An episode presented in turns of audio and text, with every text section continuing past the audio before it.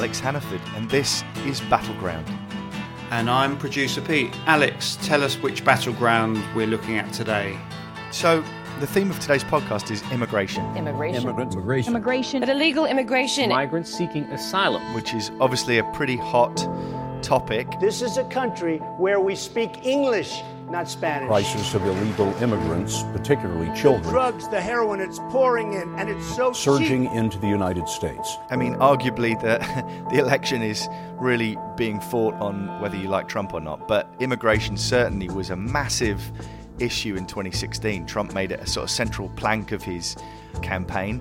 You'll remember he talked about this big, beautiful wall he was going to build on the southern border. We're going to build the wall. We have no choice. We have no choice. Uh, he talked about immigrants being criminals coming over the Mexican border.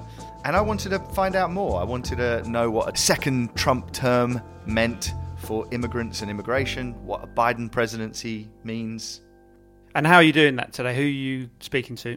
So we're talking to Jose Genis, who is one of the leaders of a group called Aguilas del Desierto, or Eagles of the Desert. I've known Jose for a while. When I first met him, it was a number of years ago, and he invited me to tag along with his organization in the southwestern desert in Arizona.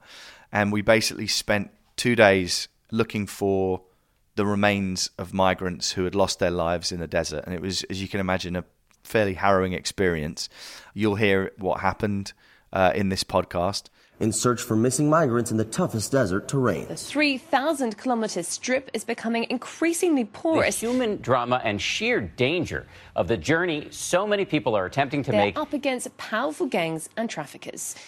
Jose's fascinating because he was an undocumented immigrant himself. He came over the southern border with his family when he was very young. They found it a struggle settling in the US.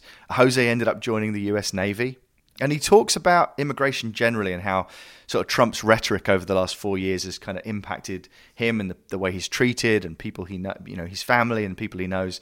And of course, the wall We should say that in this series, we really wanted to speak to people who not only can are experts on a particular issue, an issue that we're we're covering, an issue that will form part of the election debate, but we also wanted people whose lives have really been affected by it. Yeah, look, I mean, quite frankly, you're going to have people listening to this podcast who are Trump supporters who think that, you know, immigration should be curtailed and that these people are bad guys coming over the border. I think that what I wanted to do, having known Jose and his story and what he does now, I think it has the power to change people's perceptions. And I think if I could sum up why we're tackling these certain issues that we've chosen to tackle in this podcast series, it's that America is so polarized, it's so divided right now, and people think of these issues as very black and white. Uh, it's one side versus the other, and the truth truth is there's a nuance to all of these. And I think that if if an interview with Jose can make a Trump supporter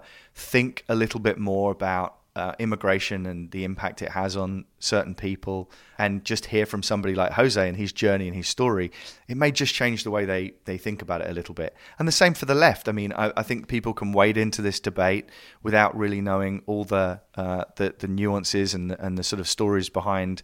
You know, Jose is one person who's got a fascinating story and I think sometimes it's really important to hear the human side of it, and that's what I think Jose does. All right, let's hear it then.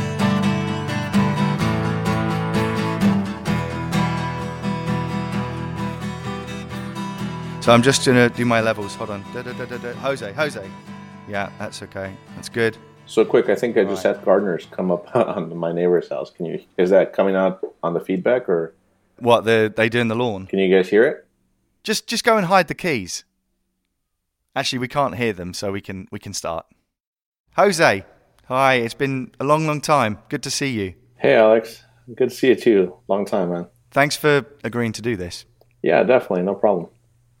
We've known each other a few years now. Um, and the first time I met you was under some pretty weird circumstances. It was, um, I have to say, a bit of an eye opener for me. Obviously, I knew what I was kind of getting into, but uh, I don't think anything really prepared me for what I saw. We met down on the southwest border in Arizona, very close to the border of Mexico. We very early in the morning sort of got our gear on. It was going to be about 100 and something degrees that day. We put snake gaiters around our uh, ankles and scarves around our neck to stop the sun beating down, all the rest of it. And we had walking sticks, and we went looking for human remains.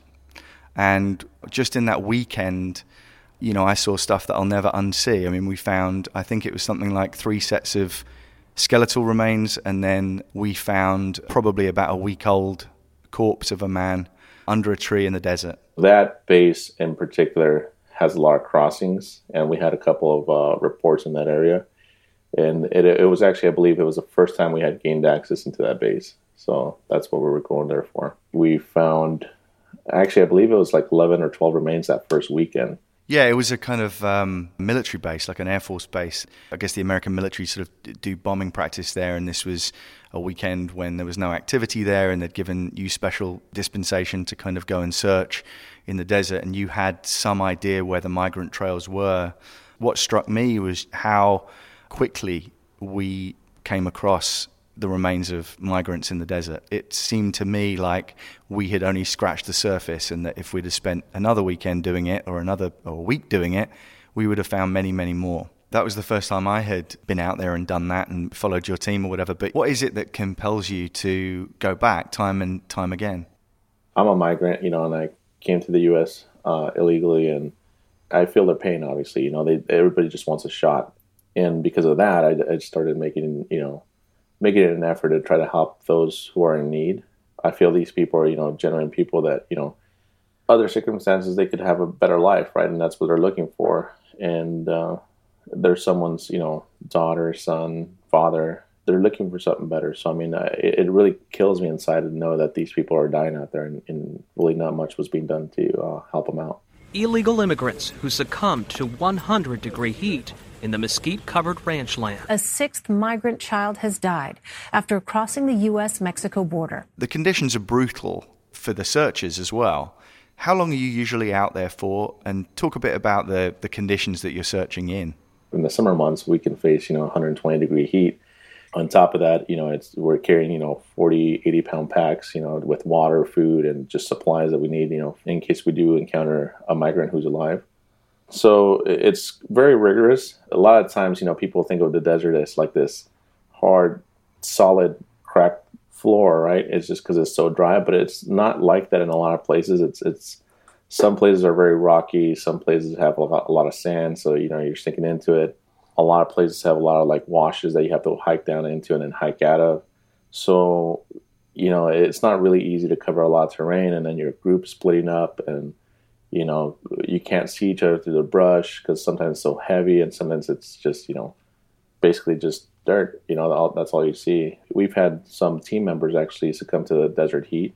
Some of our team members had you know heat stroke. When i was with you when i was with you one of the volunteers basically collapsed from heat stroke and it was while some of your team members were stretching him out to the van that the radio crackled to life and, and another team member called out another death, another death, and they'd found that the, the, the week old body. Right. Yeah, I remember that.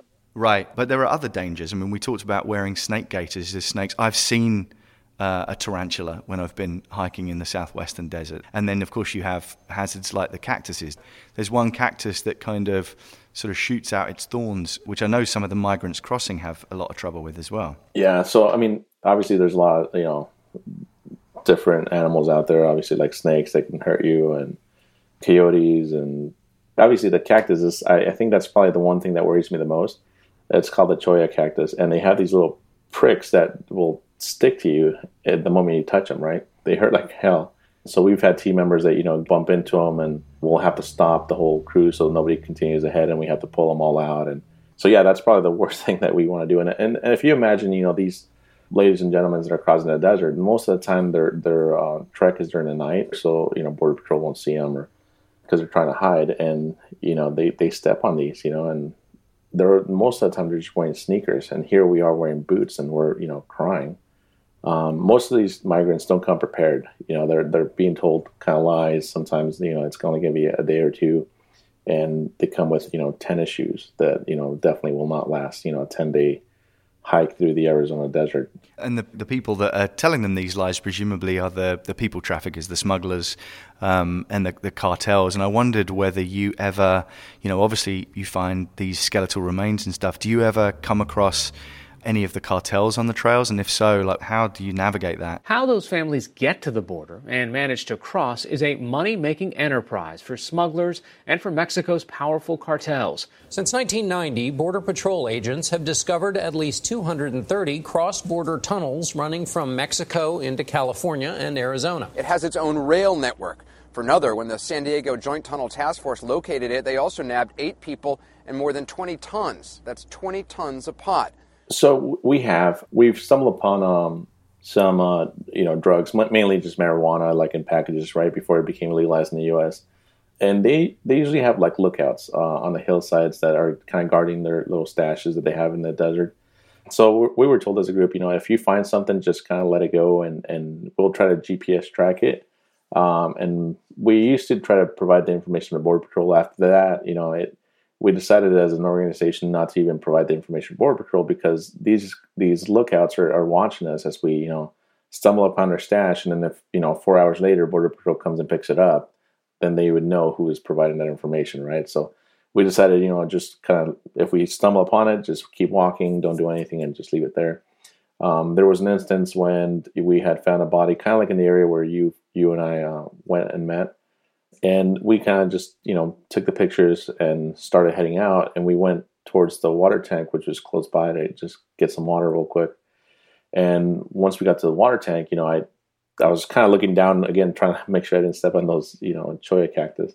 And I looked up, and there was about ten guys, um, ten guys standing there with like camouflage clothing, and two of them were holding kind of like what looked like AK-47s. I was just stunned, you know, I didn't know what to do, and I I was kind of afraid, obviously, because they're having they have guns, they had packs. Some I can only surmise that they were carrying some type of you know illegal drugs or something. And um, I mean, I had my shirt on that said you know search and rescue, and I said, hey, you know, my name is Jose. We're part of a search and rescue team. We found a body, and just want to make sure that everything's okay. Do you guys need any assistance or anything? And it felt like you know 40 seconds before they replied, which I'm assuming was probably just two seconds, right? And the guy said, "No, we're fine." I'm like, "Okay, well, you guys take care." And, um, and they're like, "Okay." So I, I kind of turned around and started walking away from them. As I came to a bend where they could no longer see me, I just sprinted and I just, you know, I ran uphill for a mile. And luckily, nothing happened at that point. We have had other groups that have been shot at, and we have other groups that had been beaten up in the desert. You know, being questioned as to who they are uh, by the cartels. So I mean, it, it is definitely dangerous, but it's you know still not deterring us from being able to do this. Jose, let's go back to the beginning for you. Where were you born, and, and tell me about your uh, journey across as well. I was born in Anenecuilco, Morelos, really small town south of Mexico City. The way I got here, basically, I was I remember I was being I was two years old when my parents tried to cross me, and I was with the, my mother. We were trying to cross through the desert, and I don't know if it was in Arizona. I just uh, fake memories, and I remember just being brush and dirt, and and it was late at night, and um, it's hard to say that I remember this at two, but this is all I remember: just little flashing lights and what seemed to be police vehicles, but I'm assuming it was border patrol, and um, people running, and then my mom and I just ended up being in the cell, right? So we were in the cell overnight, and I remember my mom just kind of holding me, and um, from that point on, I'm not sure exactly what thing what happened if according to my mom, we were sent back. Eventually, you know, we went back to our hometown. My mom ended up crossing later, and um, I stayed in Mexico and then came back across when I was 15. The 1990s were a time of building anger over immigration. Illegal immigration is a serious problem in California. Deport every illegal alien in the United States immediately. Came back across um, illegally, or it was uh, yeah, it was illegally. Um, so I I learned how to speak English it was easy back then. I guess I was 15, so they had coached me what to say when I crossed, you know, through the the border crossing. So this time was through the border crossing, and uh, I used somebody else's um, a birth certificate. And if you're under 18, that's all you need. So the the border patrol agent just said, or CBP agent just said, you know, where were you born? And I had memorized the birth certificate, and I, I can't remember what hospital in LA I used, and I said that, and he just kind of waved me by and gave me back the birth certificate, and I just went through. So I was amazed, you know, that it was that easy, but um, I just, you know, wanted to be with the family. Yeah, tell me why the family had decided to leave in the first place, for, presumably for a better life. But what was life like in the town that uh, your parents had, had, had, lived in? Obviously, yeah, it's a better life, right? Um, it's a small town where we live, and it's just a farming community. And uh, if you don't have land, basically, you're just a farmer, right? You're just working the lands for the people who have land. And um, my my father just wanted to, you know, have something better for us instead of always, you know, working like that. He left us behind for the first for a few years, you know, while he was able to get some money and take us over. But um, the town doesn't really provide much. I mean, there's a lot of poverty out there, and it's it's really small and a lot of corruption. Obviously, it's you know you hear kidnappings all the time, and especially if you have money.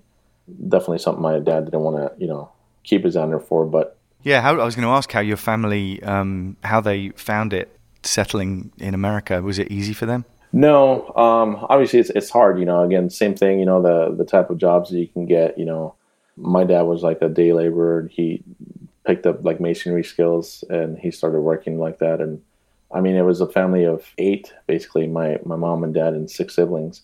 And we would live in apartments or, you know, one bedroom homes, you know, so it's always hard to kind of get that. And that's all I remember, you know, like being older and just living in that, that kind of setting. And I, I kind of wanted to show, you know, that I could do a little bit more and just get out of that situation. So, as soon as I got here, you know, two years later, I ended up joining the military and, you know, kind of basically jumping ship.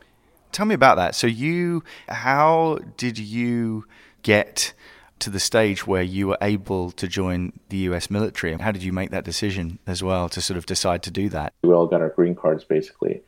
When I came here and I got my residency uh, in Mexico, I had already already graduated high school coming to the U.S., they wouldn't give me a high school diploma because of the fact that I had never attended a school there. So they ended up telling me to attend a school, and I went there for a year and I graduated from school. So also turns out that I that I was a gay male and I was you know having issues with my family. So it kind of that pushed me in that direction. You know, I better just get away from them. God, you had so much to navigate here.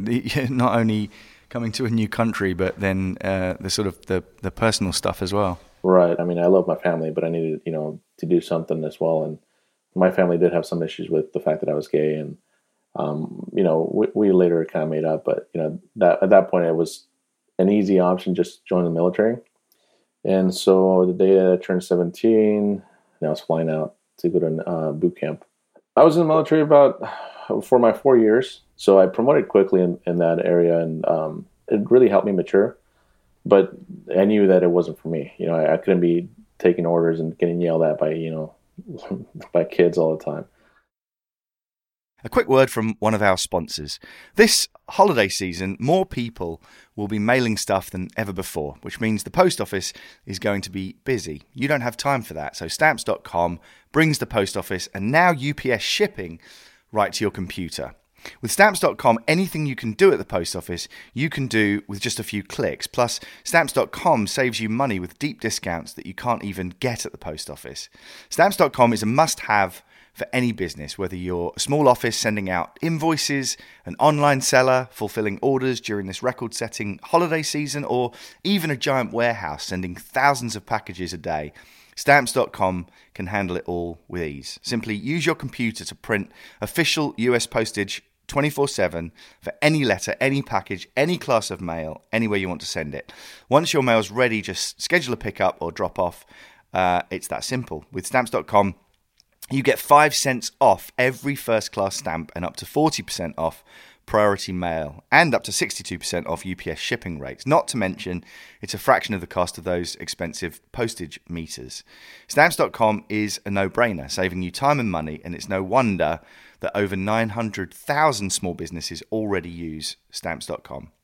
So don't spend a minute of your holiday season at the post office this year. Sign up to stamps.com instead. There's no risk.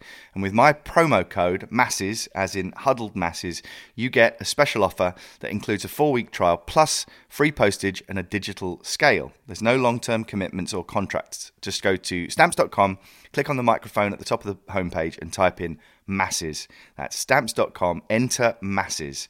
Stamps.com, never go to the post office again.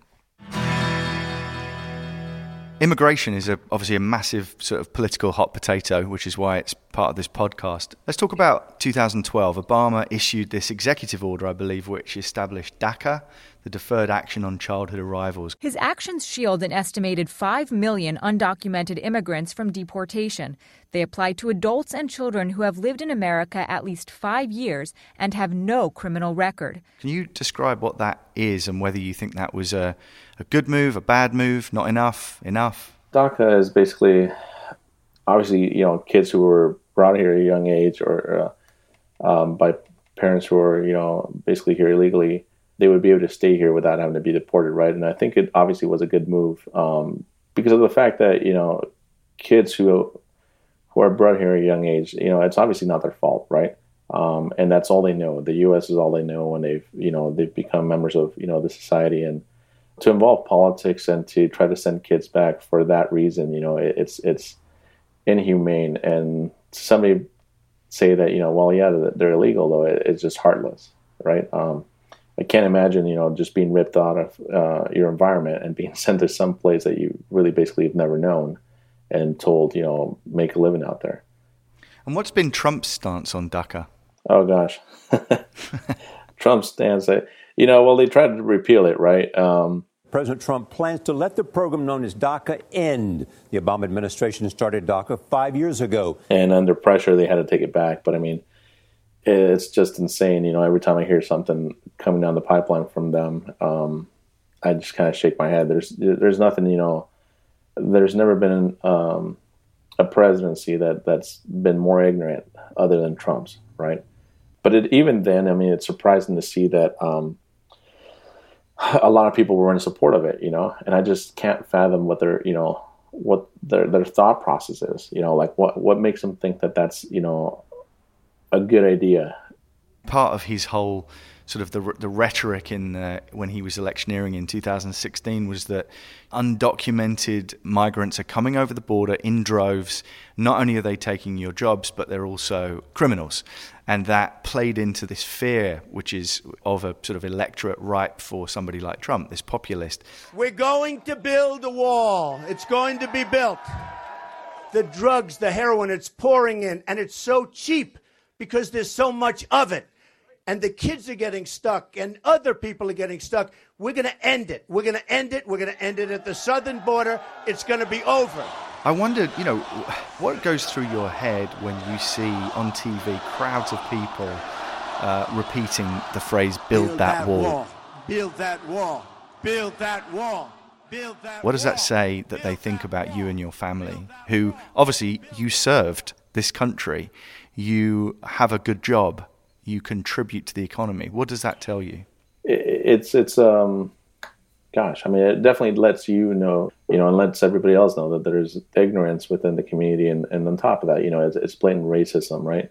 When they're saying something like that, and and I have had people, you know, tell me go back to my country or ask for my papers, and you know, like, well, I'm a, I'm a citizen of the U.S. and I've served the country, you know, so I've done more than some other people have had done does it change when when somebody says that to you and you say, "I was in the navy, I, I, I served this country"? Um, does that shut them up, or?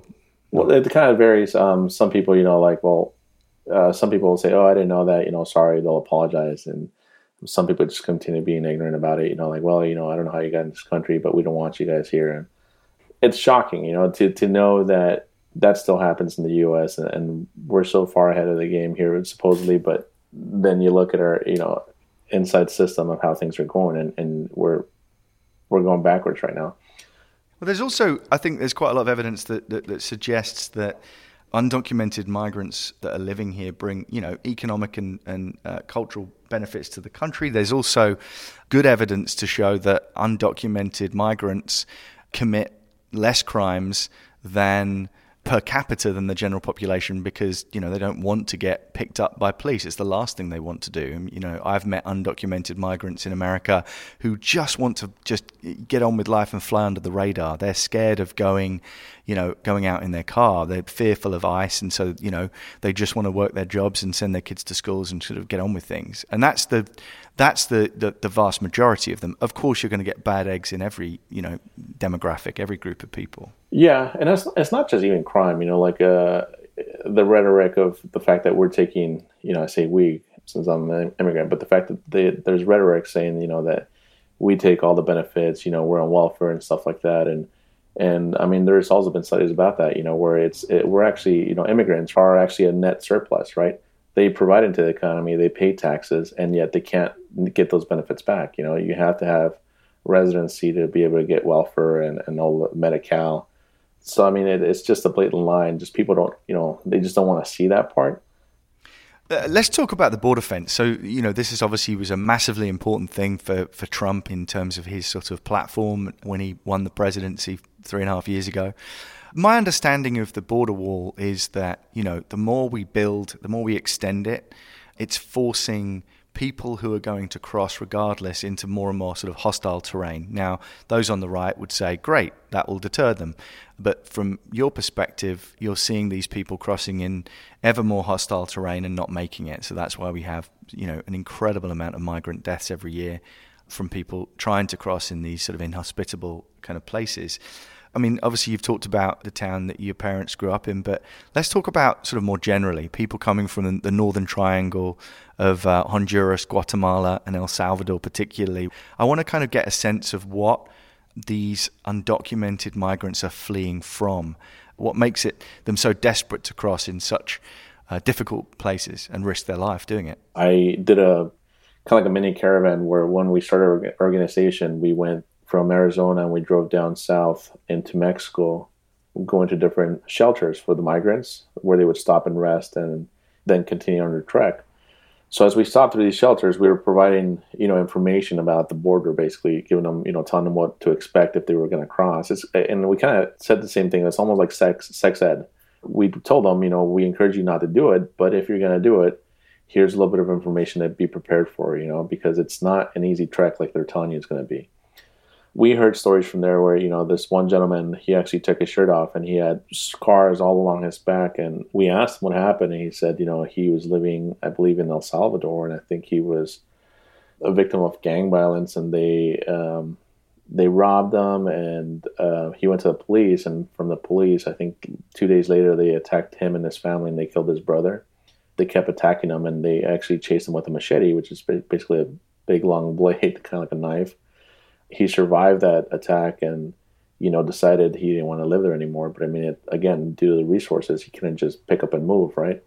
He decided to kind of come up to the U.S. and um, you know they're basically met with the same fate up here. You know, going through that trek of coming from down in Central America and um, taking the train up to the border areas, they encountered their own risk there because you know they're also you know like gangs trying to take advantage of them and and either steal their money or just you know use them for other stuff. So other families just extreme poverty.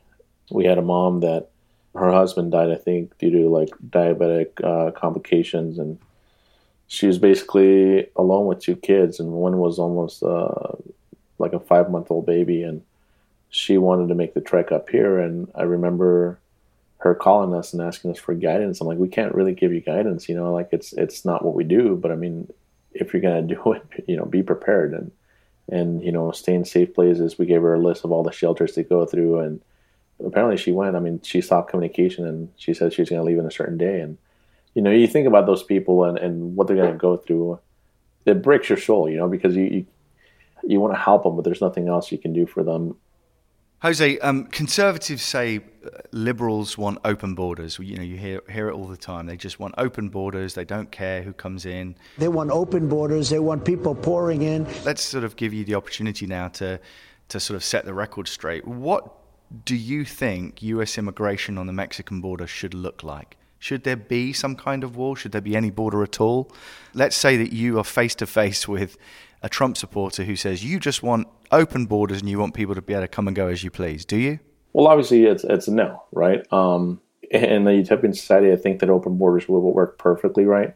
Um, but I know that a mass influx like that, you know, would not be good for either economy. The thing that we want, you know, basically is to to just have, you know, if there was better, you know, immigration reform, right, easier uh, for them to either come in, be able to work up here, or just communication between the countries to kind of help each other out, right? Um, a lot of people always say, you know, there's there's issues in Mexico and South America that are drugs, but those drugs are being pumped into the U.S. So it's the same thing, right? Um, there's blame in the U.S. side for having the need for those drugs, and obviously there's blame in the, in the in Mexico and Central America for providing those drugs. So I met a, a, a Trump supporter. I was doing a story on the border a while back. I met a Trump supporter who. Uh, was a rancher on the border, and he um, actually had a section of border wall that, that, that divided his ranch from uh, Mexico that was actually built under the Obama administration. And so, you know, I, I, saw this huge, huge wall on his property, and I said to him, "What do you think of this?" And he said, "Well, you know, it's." Um, I used to see uh, deer, you know, thousands and thousands of deer migrating uh, across the border, but I don't see that anymore because of the wall.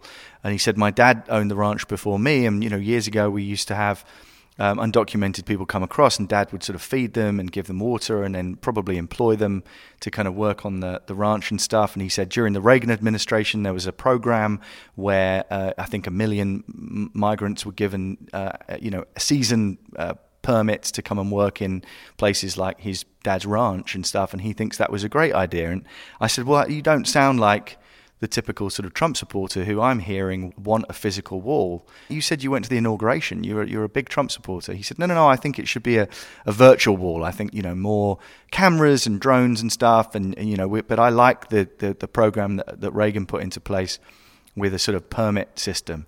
And it was kind of shocking to me the nuance that this guy was talking about. And I just wonder whether is is Trump just all rhetoric? I mean, does he? Do you think he really means what he says? And- yeah, no. I mean, I, I think I, I, know. I mean, the the wall. You know, a lot of people think that a wall is going to stop people from coming in, and, and the answer obviously is no. Right? No wall, no physical barrier will stop them from coming in. I mean, you have San Ysidro area where it's it's it's a massive wall and it's highly trafficked by CBP cameras, drones, and you know, on the news you hear every other month they find a tunnel. Right? So a wall is not going to stop them. There will not be another foot of wall constructed in my administration. I'm going to make sure that we have border protection, but it's going to be based on making sure that we use high tech capacity to deal with it. Um, if Biden gets in, what will happen to Trump's wall or, or, the wall generally, and, and the border region generally as well? You know, I think the the wall. I mean, Trump's wall that you know he claims to have built. I mean, there's only what a few miles of it built so far. I'm assuming that all that will stop uh, construction will stop if Biden does win. In a general sense of, you know, if anything will happen with the borders, I think nothing big will happen. You know, it's kind of the same. He'll probably have the same policies as Obama had prior, you know, because they were so popular. But I'm hoping there's also not a mass deportation as well, because Obama did have, you know, mass deportations. You know, as a country, you kind of need that in, in a sense, you know, to kind of keep balance, and it's part of your laws. But you know, in all honesty, I, I just don't think a lot will a lot will change with uh, Biden other, other than stopping the construction.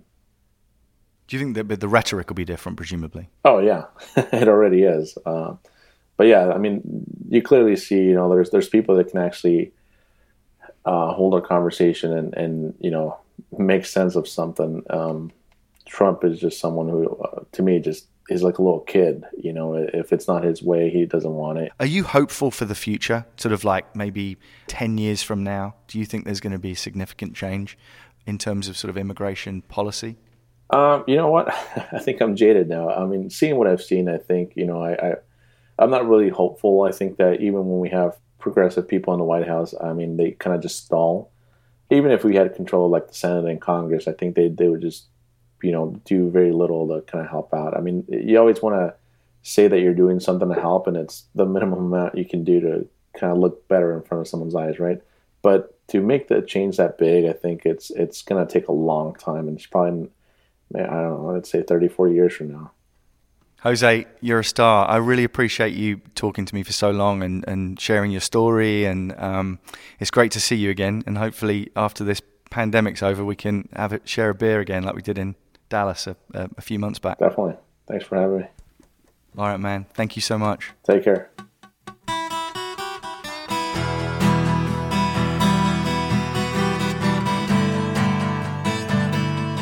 You went for a beer with Jose in Dallas. I did. Thanks for the invite.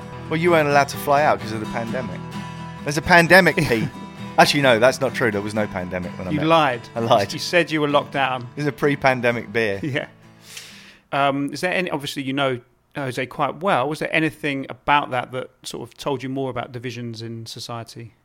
Uh, well, I have. Not, I've known Jose a while, and I obviously know his story inside out. But what was, you know, it's still listening to him kind of relaying it again is completely horrifying to me when I sort of try to put myself into his brain, sort of see it through his eyes, and imagine what he felt like back in 2016 when Trump made the border a key plank of his election bid. And Jose is there watching television and watching Americans all over the country get behind that and chant, build that wall, considering what him and his family had been through and what he now witnesses every weekend when he goes into the southwestern desert and searches for the remains of migrants. And it, it you know, it, I thought that when he was talking about that, it was just really visceral for me. Like just thinking about how when he hears everyday Americans talking about this stuff and kind of siding with Trump on this, how he must feel. Particularly, look, let's face it, that he's served the country as well. And at the time of recording, immigration is slightly off the table in terms of what we're hearing from the two candidates. But how do you think immigration will still feed into the election? The border is sort of scarcely talked about. I mean, maybe Trump sort of brings it up his, his rallies just to get people to kind of chant that again. But it's really, um, it sounds, it, it's sort of seeming like less of an electoral issue. But for the people it actually impacts, it is an electoral issue because the fact is, if Trump gets in again, he's got another four years to revive it. And that could mean four more years of family separations, ramped up deportations, and yes, building that wall. You seem slightly traumatized by your, your trip out to the border to look for bodies. Do, is it something you think you'd do again? Um, yeah, it, it is because I think that even though that story sort of has been covered by a number of different organizations, I, I think that more people need to know really what's happening down there. I mean, it's it's horrifying you know, a, a, lot of these bodies, when they're found, or the skeletal remains that are found, you know, Ho- one of Jose's jobs, it sounds really awful, but one of his jobs is to look in the pockets of the migrants who have lost their lives. So, like, if there's a set of skeletal remains nearby, you might find some ID when we were there, we found this body that was about a, probably a, a had been dead for about a week, so it was still kind of just a bloated corpse. And Jose put on some rubber gloves and kind of went looking in the pockets of this um, man's trousers and found some ID. What I did as part of my story was Jose and his team had posted this ID from a body they'd found a week a week before on social media, and they'd actually tracked down the family.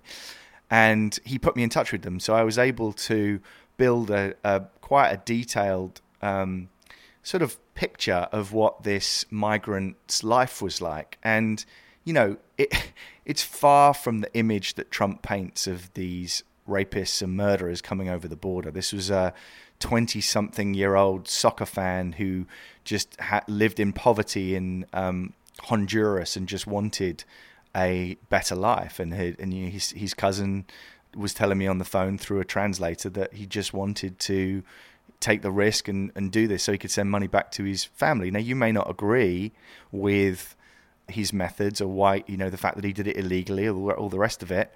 That's fine. But, you know, just to kind of throw accusations about all these people being murderers and rapists is just is frankly just untrue. Respect to Jose certainly for, for doing that kind of work. Um, you did say soccer instead of football there. I just had to pick you up on that. well, I don't even like either. All right, Al, we're back um, on Thursday for the final episode. We are. I'll talk to you then. We'll talk to you then. Battleground is presented by me, Alex Hannaford, our producer and sound engineer is Peter Sale.